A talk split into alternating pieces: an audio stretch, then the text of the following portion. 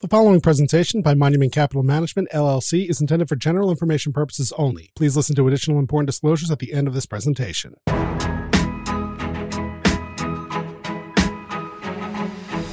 Welcome to the Off the Wall podcast. A little bit Wall Street, a little bit off the wall. It's your go to for unfiltered, straightforward wealth advice on topics that founders, business owners, and executives care about. And now, here are your hosts, Dave Armstrong and Jessica Gibbs from Monument Wealth Management.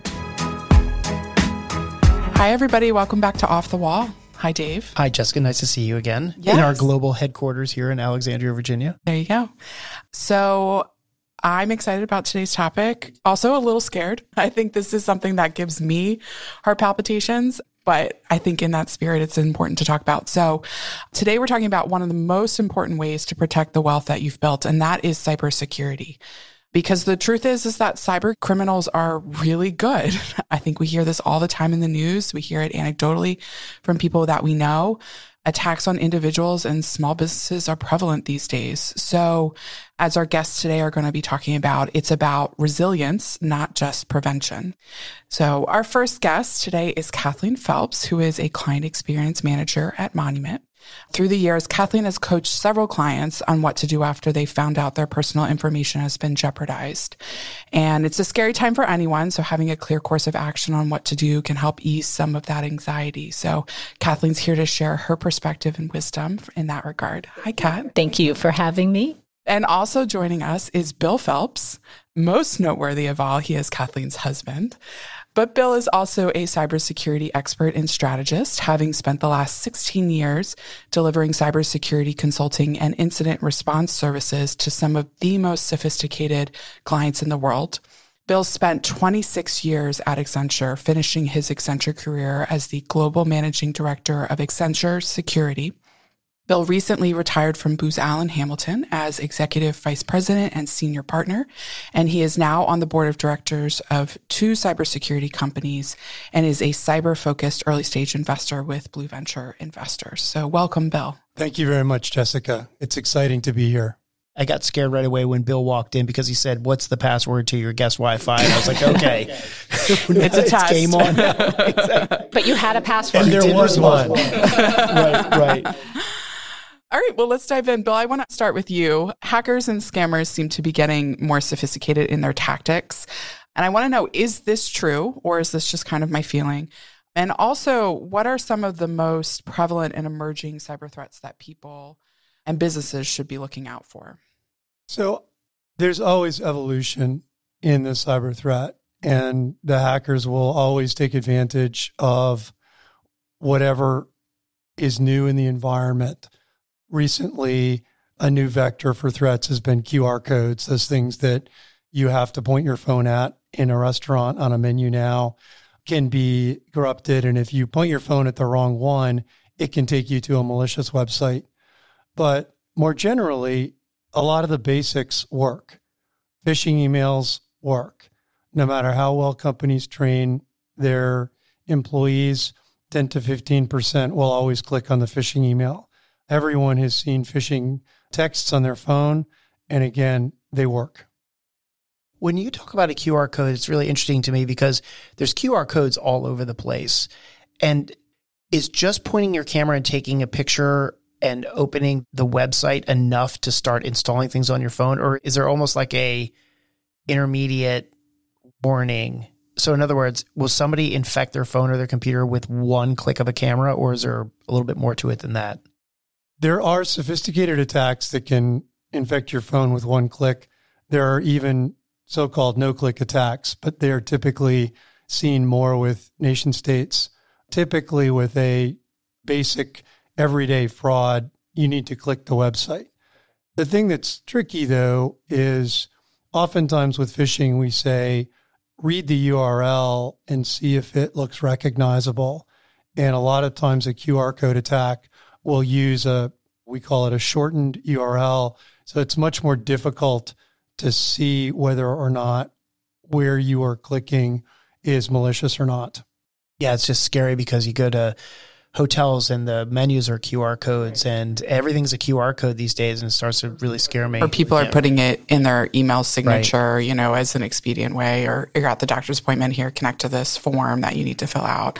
Um, I am curious because you mentioned text messages and calls. Like, I think all of us are familiar with how you can mark something as junk, right? You can mark an email as junk. I mean, do you think Google and Apple like is doing anything if you get a text message or a calls from something and you mark it as junk? Like, do you Or think anything happens there? The short answer is no.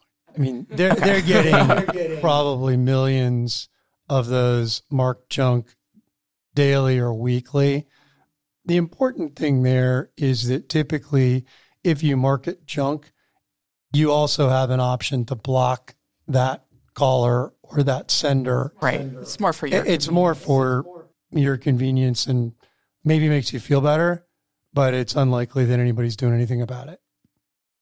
I think another example when we were preparing for this call that you guys talked about anecdotally, we're all familiar with cyber scams, phishing, all those sort of things, preying particularly on elderly people. I think you guys brought up an example though of someone you know whose young kids were being targeted where they're too young to kind of get all this education that you would from a workplace about phishing emails and the like. They wouldn't know what to do or get caught up in it. And by young kids, I don't mean really young kids. yeah. I mean like high school, college age, like young adult kids who, especially kids who generally follow the rules. And so if somebody says there's fraud on your account, you need to take these steps. You need to withdraw money from your bank and deposit it here. You can't talk to anyone because this is under investigation. Like certain kids will be like, I have to follow the rules. I can't tell my parents this. And it's really scary that that could happen. We all think about older people being very vulnerable, but really anyone can. And our young adult children can. We remind ourselves all the time, Yeah. But, but you never know. It only takes one click. So yet another thing for parents to talk to their young adult children about. Yes, have that As they conversation. transition to adulthood of like what is a phishing email and someone who's trying to get your information. There what does that look times like? that anyone is more vulnerable. We think about certain groups of people as being vulnerable, like the elderly. But if you're busy, you're driving, mm-hmm. you're in the middle of something. I was driving the other day. I had just gotten off the phone with the CEO of one of the companies where I'm a board member, and I received a text that said, Just wanted to confirm you got this. I'd just gotten off the phone with them. I assumed it was legit. I said yes. 30 seconds later, I get another text that says, Okay, I have an important favor to ask of you. And my radar, which is usually pretty good, went off. I texted the CEO to say, Did you send me this? He said, No, of course not. Yeah. But I was probably one click away from a real problem. Fortunately, I've seen enough of this that my defensive instincts finally kicked in. Yeah, but that's amazing that you are literally a very seasoned expert in this.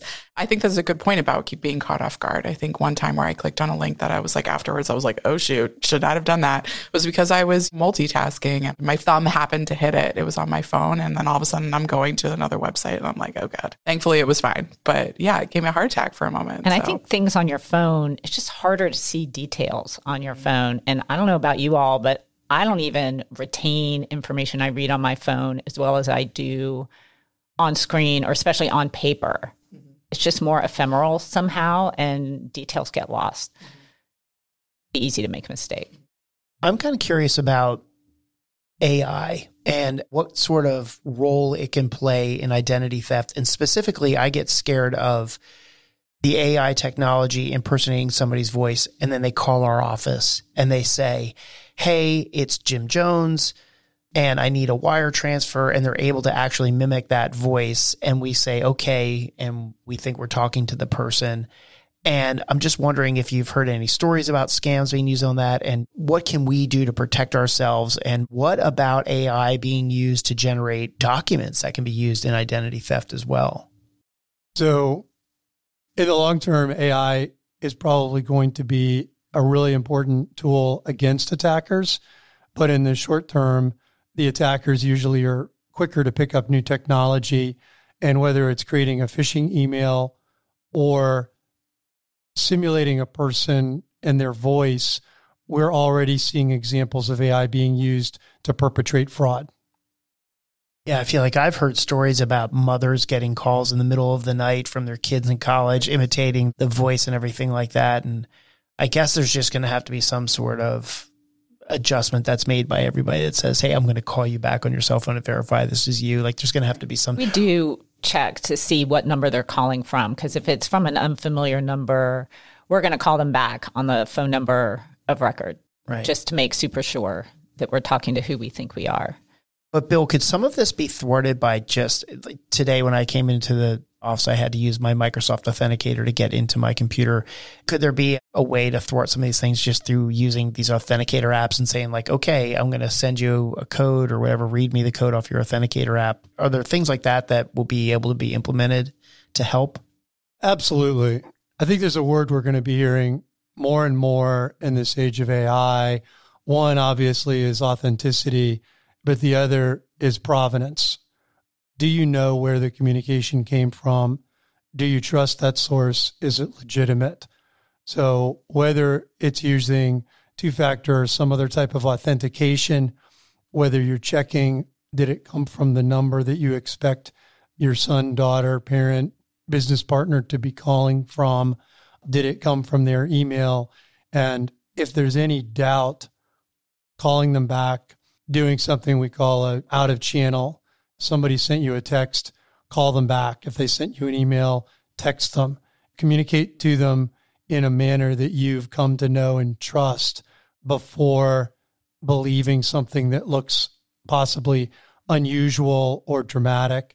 And we all know that the key signals, urgency, drama, that someone's trying to get you to act very quickly is a red flag. Right.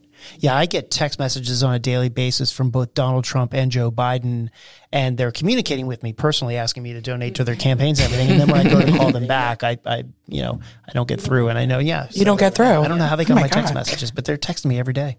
Those are legitimate. They're just BS. they're, yeah, exactly. Yeah, they're legitimate. They're just BS. Right. I love that. Yes. Marcus Junk. Back to right, our earlier right, conversation. Right. So. Cathleen, I just want to ask you some more just based off of your years of experience of working with clients here at Monument. I've heard you on the phone when a client calls in and says, my information has been jeopardized. So I was hoping, can you share some, you know, not attributing to anyone, obviously, but share some real examples you've seen of people's information being jeopardized? I think it's helpful sometimes to hear what examples have happened so that you can maybe be then on the lookout yourself? So there are a couple ways. One way is somebody's information can be compromised because they shared it with an organization who was compromised in some way. Like maybe they filled out a loan application somewhere, they used their credit card at a merchant, and then that organization had a data breach and they never know until they get usually a letter from credit card company or whoever saying so and so had a data breach and they give some instruction. So that's kind of out of your control. But other times, people accidentally give away access to their personal data because they clicked on a link or an attachment in an email or a text or responded to a communication that appeared to be from someone that they know and trust, but was really from a scammer. This happens all the time. And it's, as we said, really easy to do if you're distracted and not really taking the time when you're reading through your email. Cathleen, can you talk about in that regard? I think phishing emails, like, are there a few like red flags you should look at if you get something in order to prevent yourself from being in that situation? Yes, you can first check the email address. If you hover over the name and look at the whole email address, you can see if it came from Citibank or not. This is really basic, but you can take a minute to see if the email makes sense, if you really think it came from the organization that you think. Also, they may be asking you to do something urgently. You need to change your password. You need to confirm delivery information, something like that. You need to do it right now. Here's a link. Log in here. And the chances that you really need to react to an email like that in the next 60 seconds or even the next day are pretty much nil. Right. Take your time. Does that even make sense? Are there errors and typos in this communication? Do they use the word kindly? I feel like every phishing email I receive is asking me to kindly wire money or or do something. So some stuff like that just doesn't make any sense. So take your time. You can call your bank or whoever you think this communication is from. You can go look up the phone number on your own, look up their website on your own rather than using whatever information they've given you in the email because that is a surefire way to have a problem. You think you're connecting to PayPal or whoever, and it's not. Right. Yeah. Don't look at the number that's in the email signature. Right. Find right, your own and just call information. Open. And if it's really important, they'll find a way to contact you. Social Security is going to mail you a letter. They're Right. not going to ask The you. To, IRS will they'll mail you a come letter. to your door, right? but you know, when you talk about the email thing, Kat, that has scared me a few times too. And I know you and I have been back and forth on this because people will spoof the alias. So you'll get an email that says it's from David Armstrong, but you have to hover over it to actually see the email address. And I've caught myself getting emails from people that I know and having the alias filled in and almost like Bill was saying before, like almost responding on it, like one click away from from looking at something. Because if I see something from a friend of mine, it's like, hey, I dug up this old picture of us. I always look at the hover over now. It's really, really important to do that. So what should somebody do if their information has been compromised? We usually tell people to change their passwords right away, the really important ones to your financial institutions, email, Google and Apple, social media. You want to change them to something long and meaningless, no pets' names or birthdays. And hopefully you'll be able to do this. If you no longer have control over your account, then you're going to need to contact that organization for help. And that can be difficult if it's an online only organization. If it's American Express, they're going to help you. You'll want to contact your financial network to let them know that you've had a data breach. So call your credit card companies and cancel your cards. The financial institutions where you have accounts, your financial advisor. If you're a monument client, call us and we will work with Schwab to start a fraud investigation and we'll watch your accounts to make sure nothing bad happens. And you would want to also just monitor your own financial accounts for any unauthorized activity. It's a good idea to freeze your credit at all three credit bureaus and monitor those credit reports for anything unusual. The credit bureaus are required by law to freeze your credit for free, but they also offer these paid services to do the same thing. So don't be confused by that. Dig around until you find the free one and freeze your credit and then just leave it frozen. There's no reason not to. It's pretty easy now to unfreeze it if you want to get a new credit card or a car loan or something like that. Enable two factor authentication everywhere it's offered. This is where you can authenticate with a code to your cell phone or an authenticator app. This is really important so somebody can't just guess your password and then log into your account. So if you haven't already done this, why don't you just do it right now while you're listening? also, this is the hard one. If you've had a loss of fund or somebody has really stolen your identity and opening credit, you're going to want to report that identity theft to local authorities at identitytheft.gov. And if you fell for a scam, you may feel really embarrassed and not want to tell anyone that it happened. But really, these scams are so common. They're getting harder and harder to spot. Everyone is vulnerable. And chances are the police are going to say, oh, yes, we've seen that. We've seen this a lot. So just please report it. Even if the authorities cannot or do not find the scammer, those police reports are evidence for disputing incorrect information on your credit report. So it's still worth doing, even if the individual scammer can't be caught. Right. So that website was identitytheft.gov. Gov. And we'll try to put that down in the show notes too. But thanks for that. I do know that we're going to talk. We have a question coming up about steps you can take in advance, but we were just talking about passwords. I just want to give Bill an opportunity to kind of jump in just real quick. But how secure are these password managers that people are using to generate passwords and store them? Seems like an obvious question, right? Like if you've got all your passwords in one place, how dangerous is that? But a lot of people use those password managers. I use one. I'm wondering if you have any thoughts on that.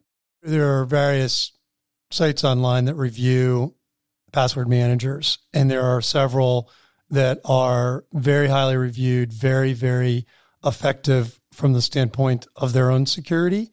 And they are an incredibly powerful tool in helping you secure your own passwords because they take away the chore of remembering long and meaningless passwords. They will remind you if you're using duplicate passwords on different sites. Many of them have additional features like telling you if your password or user ID information has been leaked onto the dark web. There is at least one password manager that has been breached a couple of times. I'm not going to name it here. It's easy to find, and you definitely want to read the reviews. But there are several very frequently recommended password managers. They all do roughly the same thing. And the good ones are extremely secure. They understand that they are holding the crown jewels for their customers. I just have one password to my password manager. It's password in case anybody wants to try it out. But the worst thing in the world is if something makes me hand type in the password that I have because I've got like 16 and characters and everything. I don't even know what the passwords are, but it seems to work really well for me. So thanks for giving us your opinion on that. And any of the password managers will also require two factor. So whether it's a biometric from your phone or another device or a code through an authentication act like Google Authenticator or sending you a text via SMS, there's some third factor that's being or second factor that's being used for further authentication of your information when you're trying to access it. I get the authenticators every day, five times a day. I'm very comfortable with them. I almost wish the passwords would go away and just when you sign in, it just says what's the code and you get on your phone and you do it. But Dave, we'll see in our lifetimes, and we're not spring chickens, passwords largely go away. They're currently a technology or an approach called passkeys, where more and more we're seeing people's phones being turned into their source of identity, source of authentication. Almost everyone's phone these days has some type of biometric authentication, and you'll see the expression passkey or passwordless access. Usually, what that means is that the website or the system is using your phone as a source of authentication. And that's getting better and better and stronger and stronger and is pretty difficult to hack. Quick off the cuff question. If you had to choose to lose one or the other, would it be your phone and your wallet? Because oh, my wallet. Oh my God. My wallet. totally. Like, totally. Take my wallet. Totally. Give me my phone. Right? That's crazy. All right. Well, let's switch gears a little bit. I want to talk more about cybersecurity for small businesses. So, Bill, this question is for you. Is it true that small businesses are more at risk than big businesses? Generally speaking, big businesses started investing significantly in cyber defense and cyber protection at least a decade ago, and in many cases, 15 years ago or more. Big businesses are often public companies and they're subject to regulation by the SEC, especially if they are financial institutions have historically been targets of malicious cyber actors. So I think for quite a while, small businesses thought they were flying under the radar and weren't a target. The thing that's emerged in the last probably five years in a big way is ransomware. People have probably heard of ransomware in the news year and a half, two years ago, the famous Colonial Pipeline incident. But the amount of money paid to cyber criminals in ransomware in 2023 passed a billion dollars for the first time. This is a large business. It's extremely profitable for the cyber criminals. It's very specialized and it's an easy way to make money. And that is disproportionately hitting small businesses and for that matter, schools, hospitals, other organizations that have only more recently started to invest in appropriate cyber defense measures. Yeah, I think about this from the perspective of like if you are a small business owner and you're trying to build your wealth through your business, I think cyber attack could really wipe that out potentially for you, right?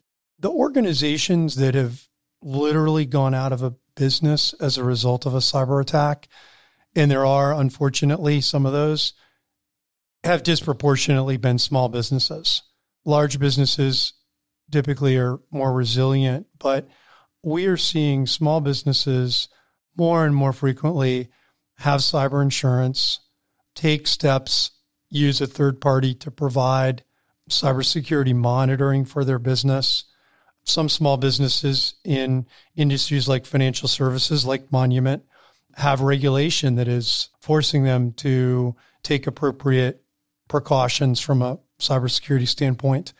In my role as an investor, I'm seeing companies that are focused on providing cybersecurity services to small business as an extremely fast growing sector of the cyber ecosystem. So, to come back to your original question, yes, small businesses tend to be at more risk, but there's a lot of steps being taken to help them. Kat, let's start with you.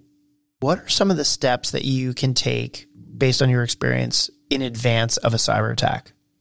In addition to setting up that two factor authentication that mm-hmm. I hope mm-hmm. you're doing right now yeah. while you're listening right. to us and freezing your credit, I want to go back to the encrypted password manager because reusing your passwords with your dog's name in it, Charlie D1, Charlie D2, these are not secure. And when you reuse them on multiple websites, it's just that much easier for them to be guessed. Use that encrypted password manager. And I know this seems so overwhelming and people don't do it. And I finally did it a few years ago. It was a New Year's resolution. I said, I'm going to get serious about security. And it wasn't that bad. It was not as difficult as I thought it was going to be. You do not have to change all of your passwords at once.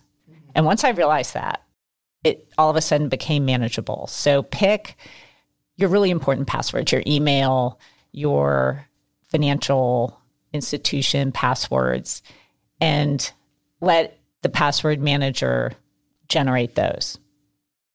Install that password manager on your computer and your phone, and then log into those sites using the password manager just for those few sites. So you get the hang of how it works.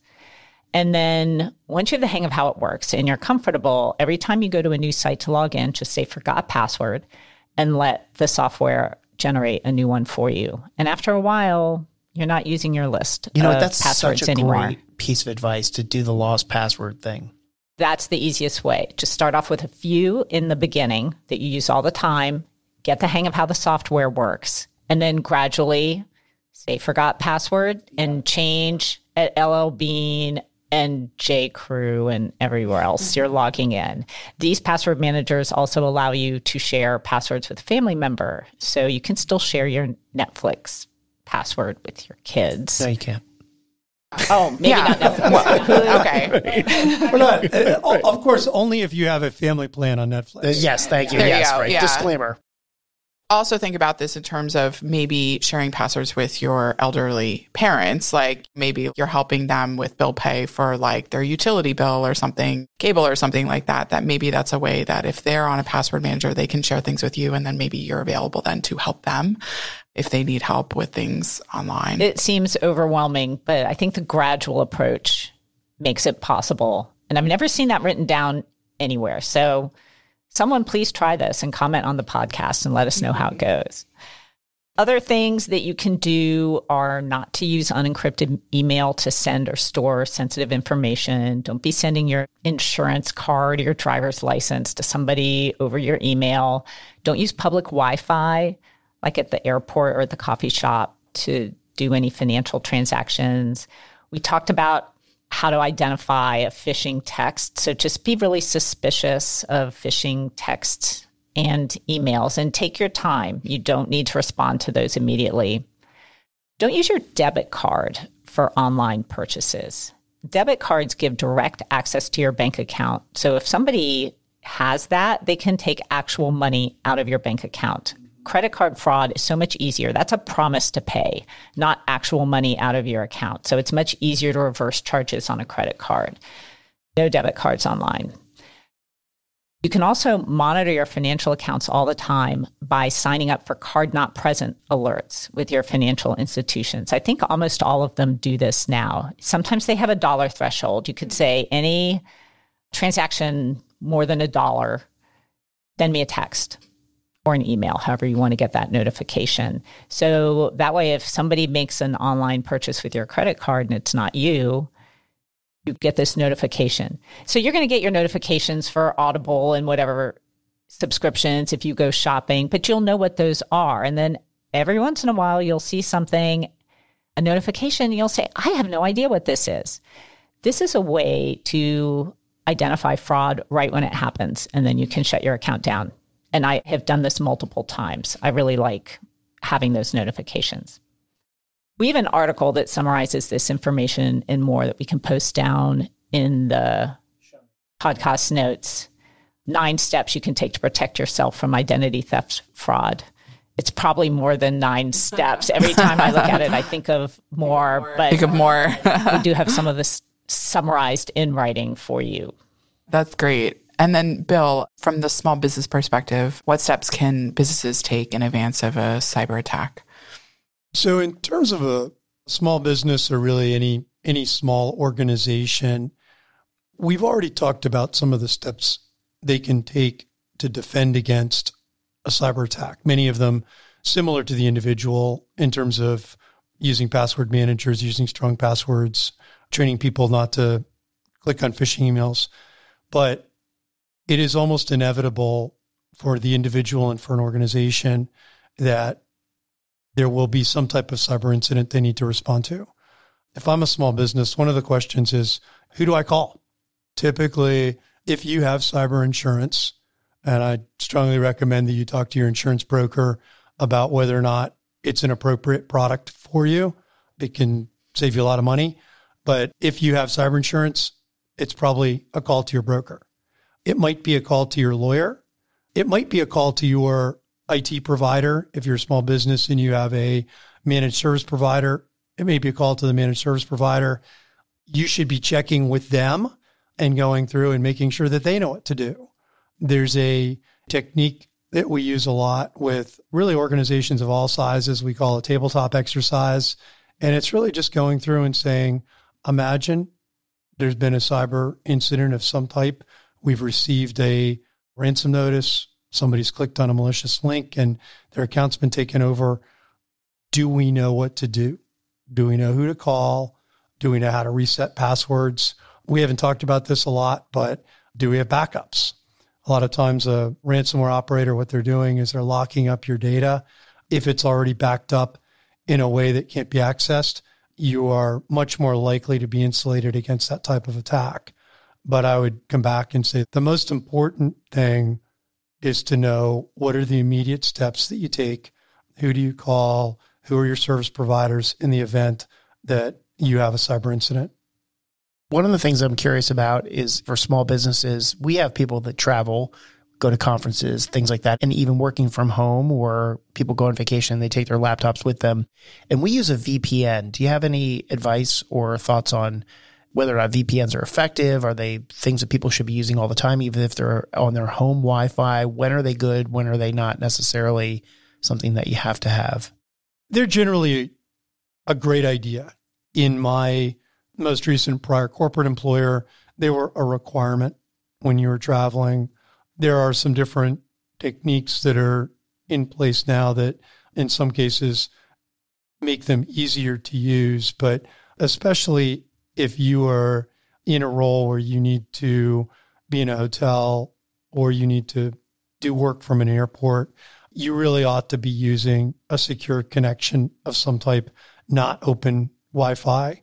And a VPN is a great way to do that. VPN stands for Virtual Private Network. Sorry. In case anybody was wondering. Yes. Yes. We use them here and I actually have installed it on my laptop and it is more of an effort to turn it off than it is to just use it. And I made it purposefully hard on myself to use it. But it's on my phone, it's on my laptops. And once you click connect and you're good, I don't even notice a difference. So to me, from my perspective, they're pretty easy to use and they're not really an impact. They've gotten a lot easier to use and it's a lot more secure. Yeah, that's great. Thanks. All right. Well, that was a lot to digest. And hopefully people kind of came away with some useful tidbits. I'm sure there's things that maybe you've heard, but hopefully some things that you haven't heard before. I also think like as an employee, even the things that you were talking about as a small business is like, you should know like who is in charge of cybersecurity at your company and you should know how to report these things or what to do if there is suspicious activity. Cause I think the point I'm kind of getting is that it takes this kind of constant vigilance. Gosh, it sounds terrible, but sound like Mad-Eye, exactly. I was like constant vigilance. but it does take that having your guard up, which is unfortunate to have to live that way. But I think that is where we are right now, and I'm really hopeful, Bill, about what you said about AI at some point catching up. AI for the good guys, I should say, catching up and being a useful tool and helping protecting consumers and small businesses. So thank you both. I really appreciate you guys sharing your expertise and your different perspectives on this problem and having worked with actual clients. Yeah, thanks for so coming into you. our global headquarters here, podcast studio. Thanks for the opportunity. It's been a great discussion. And I'll just end by saying that, as Cat said earlier, if something happens, don't be embarrassed, especially if you're an individual. Almost a third of people have been victims of account takeover, which is where somebody is able to obtain your user ID and password and get into your bank account or your Amazon account or and in my case, my. Spotify account. These are things that happen commonly to people. Tell somebody about it who can help you get through it if you don't know what to do yourself. Don't hide it. That's great advice. As a reminder, if you're listening to this, you can keep up with new episodes of Off the Wall, as well as our weekly market updates by signing up at monumentwealthmanagement.com backslash blog. You can also follow Monument Wealth on LinkedIn, Instagram, or Facebook for our wealth management tips. So, all right, till next time, Dave. Thanks. The previous presentation by Monument Capital Management LLC was intended for general information purpose only. No portion of the presentation services as the receipt of or as a substitute for personalized investment advice from Monument or any other investment professional of your choosing. Different types of investments involve varying degrees of risk, and it should not be assumed that future performance of any specific investment or investment strategy or any non-investment related or planning services, discussion, or content will be profitable be suitable for your portfolio or individual situation, or prove successful. Monument is neither a law firm nor accounting firm, and no portion of its services should be construed as legal or accounting advice. No portion of the content should be construed by a client or prospective client as a guarantee that he or she will experience a certain level of results if Monument is engaged or continues to be engaged to provide investment advisory services. Moreover, you should not assume that any discussion or information contained in this presentation serves as the receipt of or as a substitute for personalized advice from Monument. Copy of Monument's current disclosure brochure discussing our advisory services and fees is available upon request or at www.monumentwealthmanagement.com.